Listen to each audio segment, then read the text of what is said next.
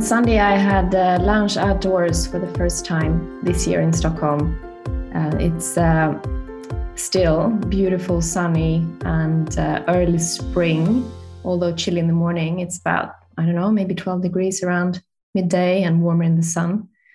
And it's that first, you know, first couple of weeks when the restaurants haven't really opened the terraces. It's a little bit temporary, a little bit dusty. But it was as if life has returned you know after cold and darkness you could just see how people open up and everybody started chatting to each other smiling you know very unusual for for a stockholm crowd which you could say you know it's a bit sad in the first place but it's just how we are. Um, and it made me think about you know the impact on nature cycles on how we are as human beings and then you and I started chatting about nature, and and you had an experience the other day, right? Mm. Where where were you again? So yeah, I was um, I was in the southwest of England in uh, a county called Devon, uh, not far from the coast, and I spent about half a day completely in nature. Uh, I met up for the first time with a guy who is a outdoor educator of primarily sort of children and, he does summer camps for families and so uh, and he's done this all his life. He's my age. So he knows a lot about nature. And we just chatted for half a day in nature uh, not just about nature. We talked about life and, and lots of things. And we drank a cup of tea made of yellow leaves and uh, made with uh, fire that was, uh, you know, we didn't use a lighter or anything to make the fire uh, to cook the water, and it was just like brilliant. Um, I live in central London. I travel to other cities, and I find myself hardly ever in nature. And this was actually uh, super nice, and I and and I reflected um, before and and after on how unusual it is for me to be in nature and how there are many, many other people, millions of people that are in the same position as me, um, living in a city and not leaving the city very much at all. Uh, and I know it's a bit different for most people in Northern Europe because you're a bit closer to nature than, than for example, people in London. But I, uh, yeah, I really, really enjoyed it. Mm and uh, it was a great contrast, I guess, to uh, to the city. Mm-hmm. And I will, I will not, I will never spend a lot of time in nature. I can't see that happening anytime soon. But mm-hmm. for the contrast, once in a while, I think it's really good. And to learn a bit more about nature as well is uh, really good. Yeah, I, I chatting with him I said to him, listen, I, I just realized I don't know how to make anything. Mm. I can't make anything. Mm-hmm. Right? Yeah. So I can I can make things that are very immaterial, but I can't make a a fire without a lighter, or I can't, you know, I, I, I can't make tea without a bag of tea. I can't make um, uh, a tent from natural materials. Um, mm a yeah. shelter that's probably called rather than a tent. So you know so i i find this really fascinating yeah. And i know you spend a lot more time in nature. Uh, it's much more common for you. Yeah but i, I again i'm i think i'm uh, i'm like the average swede probably.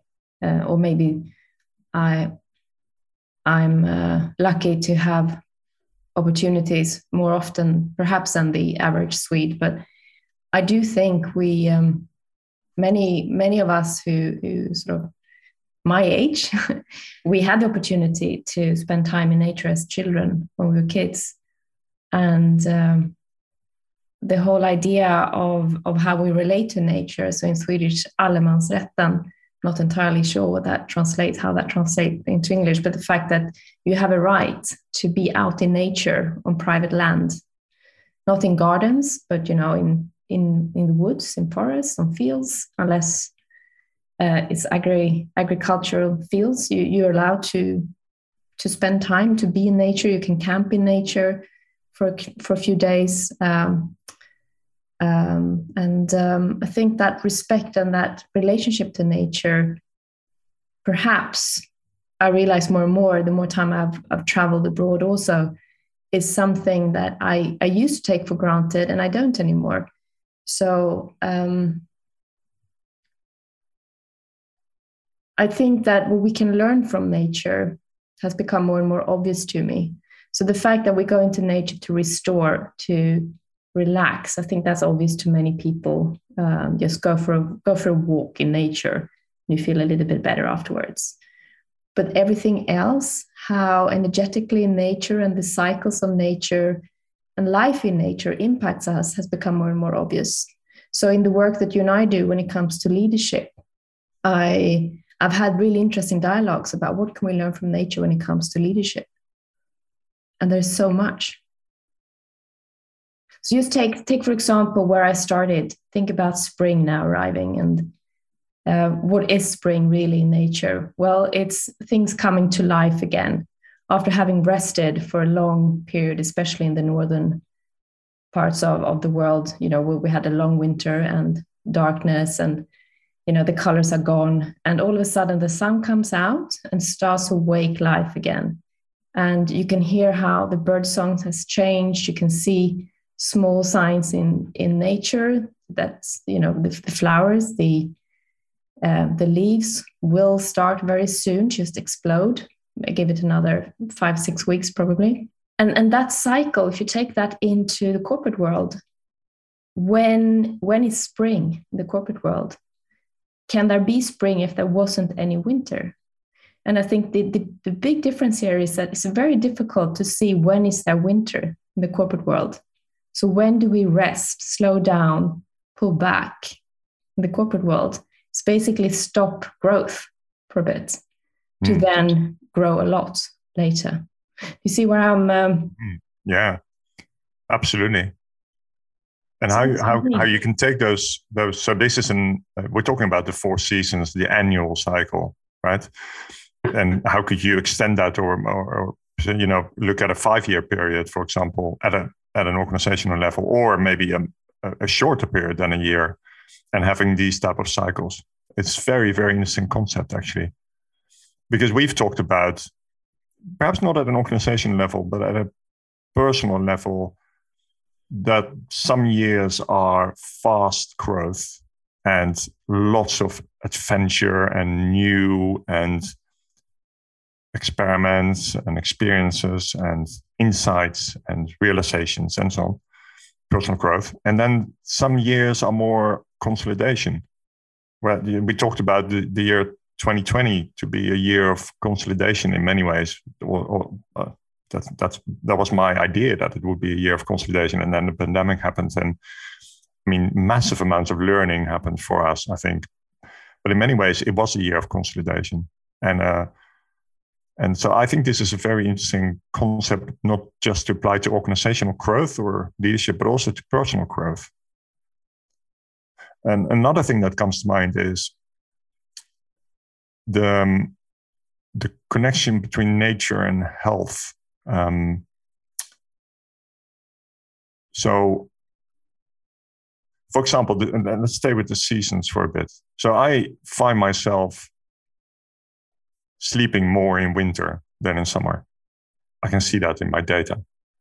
And I think that's pretty natural, right? It's it's darker and the, the, the nights are longer. So, you know, in the past when there was no artificial light, people would have slept much longer in the winter and slept much less in the summer. So to go with that cycle a little bit, even now that we do have artificial lights and, and so on, perhaps that's a very healthy thing to do. So to go with the natural cycle of the seasons also in our sleep and perhaps in in other areas of health. Well, to connect to that, there is also the idea of eating what's available in every season which is the opposite to eating whatever you feel like because it's available in the grocery shops because it's imported from other countries. But I think there are theories or schools supporting the idea of only eat the local food that is available in the season you're in.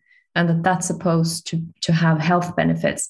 I don't know enough about it to be to be sure that I I I believe in that completely, but I like the idea from a sustainability perspective, mm.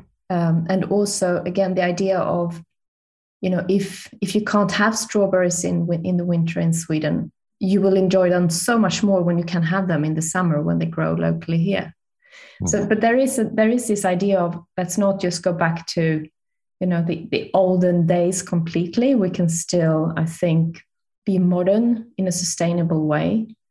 But i'm thinking more and more about that part i think you know what to eat in different seasons. And there's something and that made me think when you said about your trip to devon that you had tea on some leaves that i, I guess you picked the leaves. Mm. you went with this man and you picked the leaves. Yeah. And you brew the tea directly from having picked the leaves that whole process, I think, is also very healing for a human being. So you see where it comes from, you make it, you enjoy it. It's, it's like being in the cycle, the full cycle, you connect with nature. Yeah. Yeah. So, um, indeed, it was leaves, and you know, it's winter. Well, it's spring now, but it's still there's not much out there in terms of flowers and uh, plants. Um, and um, these were the only leaves available, yellow leaves, and we were drinking the tea from it. It was delicious, slightly slightly tasting of coconut. I can't remember the name of the leaf, obviously. Uh, but yeah, you're absolutely right. So so I um, let's talk a little bit more about the healing aspects of nature because I think this is really interesting. So, what happens to our bodies, our minds, as far as you are aware of? What happens to our bodies and minds when we find ourselves in nature? What is so healthy about it? Let's just disconnect from theories and research for a moment and let's just talk about the felt somatic experience from being in nature. I think it allows us, it's an invitation to be fully present. So that's a first. Hmm. So, so when you are standing in the middle of nature, let let you give let me give you one example that is so strong in me. And, and this is going back more than 10 years. And this is actually nature abroad. So this happened to be a rainforest. One of my strongest moments or memories from nature was standing in the middle of the rainforest, a bit separate from the groups. I wasn't wasn't alone as such, but I felt um, I felt I had solitude in that moment anyway. And I was standing in the middle of the rainforest and I wasn't doing anything but breathing. And it was as if I could feel the breathing of the forest. So it was as if I was part of the lung of the forest. So this is a felt experience, right? So it's not something I can explain in any other way than the experience of being one with nature. And the rainforest is very alive. You can't, you know, you you you you cannot not experience it because it's so, so strong. So much happening. You can almost see how it grows uh, as you watch something because it, the pace of growing is so fast. And the noises are so loud of all the different animals. The life is just happening and you become part of it. Just standing still, you are part of it. It just invites you, includes you in the life. So, so what happens when you allow yourself to have an experience like that? Mm. I think it opens you up completely and you can then benefit from what is the word I'm looking for? From being one, I suppose, from being connected. So you become connected with nature, but by becoming connected with nature, you also connect with yourself, and then you can also connect better with other people.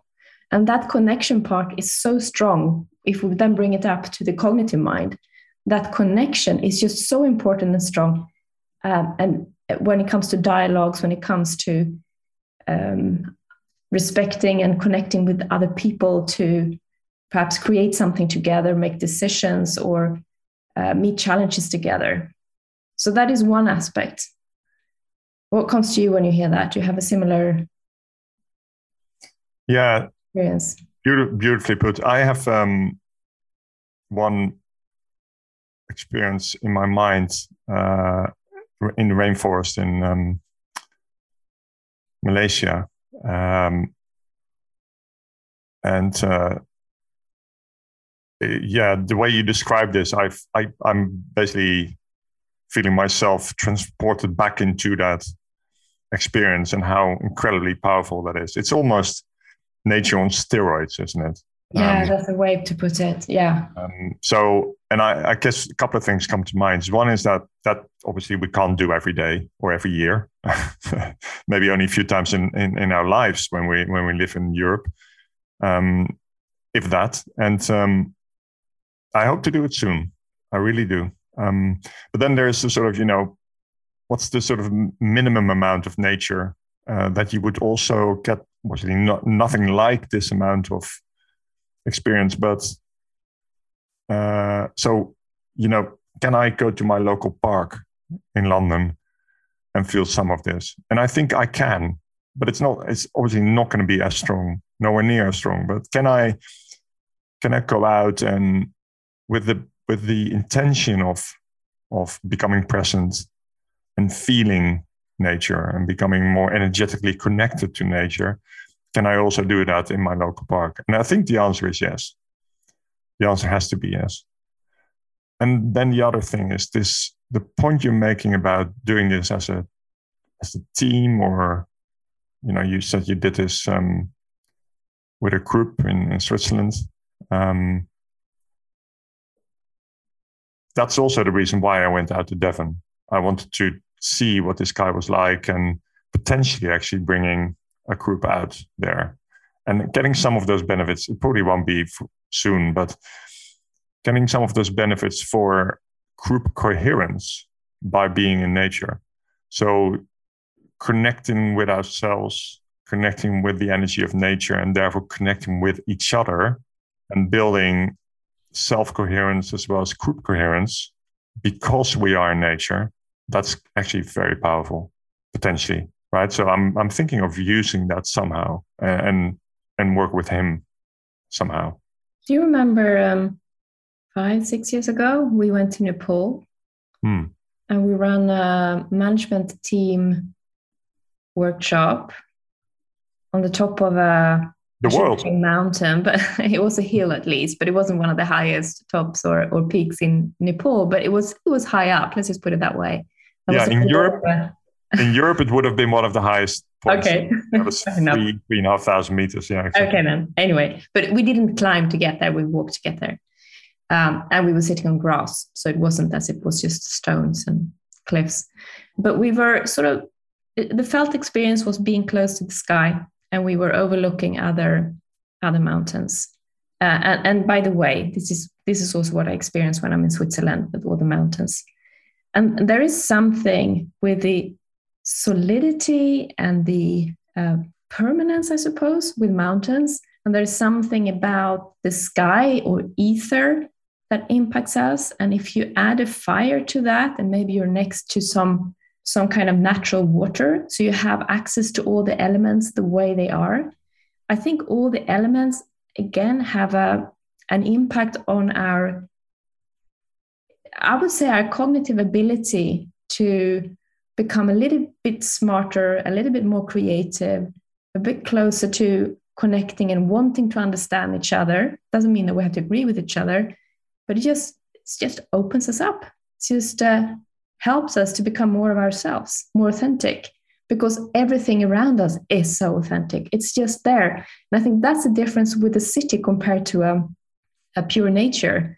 A city has been it's been built, it's been impacted by hand, and there was a plan, and we sort of made it into something. Whereas nature just is, it's mm. just the way it is. So it's naked. Mm. So we become a bit more naked in a way. Yeah. Yeah. And it helps us to be vulnerable, which is something we uh, we invite in leadership development programs. We invite people to be vulnerable because we know there's learning coming in that space. We know there's connection from, from vulnerability that you can't get at the same level when you don't open up. A couple of things come to mind. One is actually we should do this more often. Maybe we we should do this uh, with groups, or and I personally am going to do this more often. Um, learn more about nature, be in nature more, and, and experience nature more than I currently do, which is quite easy because I hardly ever do. The other thing is about, I was just going to go back for a sec to the health benefits and this, what, what happens to, what happened to me on Sunday when I was there. I just felt an almost immediate or an, an almost instant sense of calm, sort of overcome by a sense of calm being in nature. And um, and I wonder what it is. And I think the couple of things is one is that I think it has a very beneficial impact on the nervous system being in nature. We uh, I think we just breathe a bit slower and we we relax a bit more and we tense our muscles a bit less and and then this idea of you know generally we are focused with our eyes very close right? So if we open up to the to the skyline whether that's mountains or whether that's just the sky or you know, looking a little bit further than where normally our phone is it just um, has a beneficial impact on our nervous systems as well as um, andrew huberman's work uh, has shown. So there's some really I mean, there's some there's some really clear health benefits that we can prove from being in nature. The um, the Japanese call it forest bathing, right? So being in nature for a while has significant health benefits. And for people that live in the city, work in the city, go to school in the city, and perhaps if they're lucky, go on holiday a few times a year to somewhere a bit more in nature, they probably can do with more of that and would be good for them. So if we can support people to do that, that'd be great, I think. A couple of easy, you said before, you know, what can we do if you're a city person and nature doesn't come naturally to you or you don't have the access as easily as as easily as, as perhaps I consider myself being lucky because I do have that access very easily available to me. There are a couple of things that I think works really well. And one is to um, pack your rucksack with a, a, you know picnic or it doesn't have to be very complicated so you take that with you and and you go out and you have your meal somewhere outside. Easier when it's warm but you can actually do it every every season. You just have to adapt making sure you have the right clothes. There's something about eating outside. And i again i don't know what the research is but i think many of many of uh, you would agree that somehow food tastes even nicer when you're outside the kind of picnic food you bring with you. Another practice that I've um, done myself for many years and I've uh, also experimented with clients is I find green moss in nature. So you have to leave the path and go straight into the forest. And this works not in a park, but it works in you know the wild parks. So Richmond, for example, in in in London, you would find green moss. I'm pretty sure. Uh, Stockholm, you would definitely find it in every little you know, just leave the running track wherever you are and you will find green moss somewhere. And and you you leave the path and you go and stand still on a piece of green moss.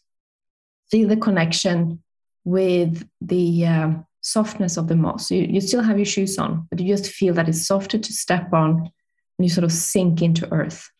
There's something very grounding by that. If you happen to have a tree next to you, you can also lean your back mm. um, towards the tree. So, so that's very easy, very accessible, um, and and just experiment and see what does it do to you. Yeah. Try to be present in the moment. And um, just to add one more to it, we we've talked about this before, but what if we take a meeting in the park?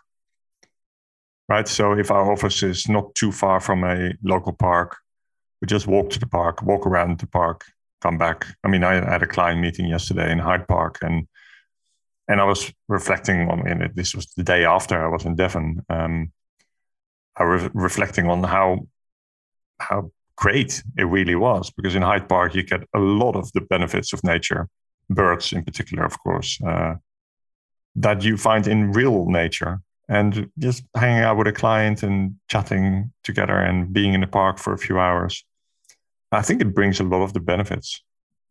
And um, so, can we take a meeting as a walk and talk, yes, that's possible, right? Uh, especially now that we're more and more seeing each other again in, in real life.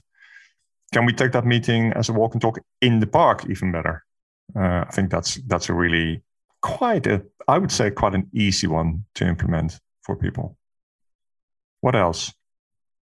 Well, if you're more advanced, let's just put it that way. So some mm. people grow up on the countryside and uh, you know spend all their free time in the in the uh, in nature. What made a huge difference to me, uh, you know, I've done this. I'm in the middle of getting my hunting license, not necessarily because I know I will be hunting or shooting animals, but it's about learning more about nature. Mm. And reading and studying about nature understanding the different kinds of birds, where they are, what they look like, how they behave, or, or bigger animals or smaller animals or anything that's growing. It's just opening up even more doors of amazement, I suppose. And it's it's it's with anything. The more you learn about something, the more interested it becomes, and the more you can explore and see. And it's just a never stopping treasure. So I was just walking around in Stockholm, uh, also with a client a couple of days ago, and I spotted all the different birds when I was walking around Djurgården. And before I just called them birds, you know, it was just I grouped them. And now I could distinguish, I could see three or four different types of birds. And I knew something about them. And it it's uh, I suppose it's a, it's it's nice, it's a pleasure, it's uh yeah, it's, it's an amazement just seeing all of this, seeing all this different life.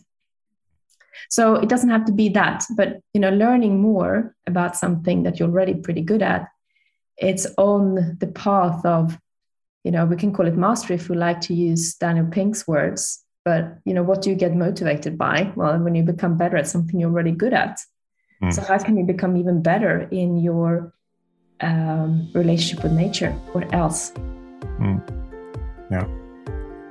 Yeah, great, great advice. Absolutely, I will take that on on board.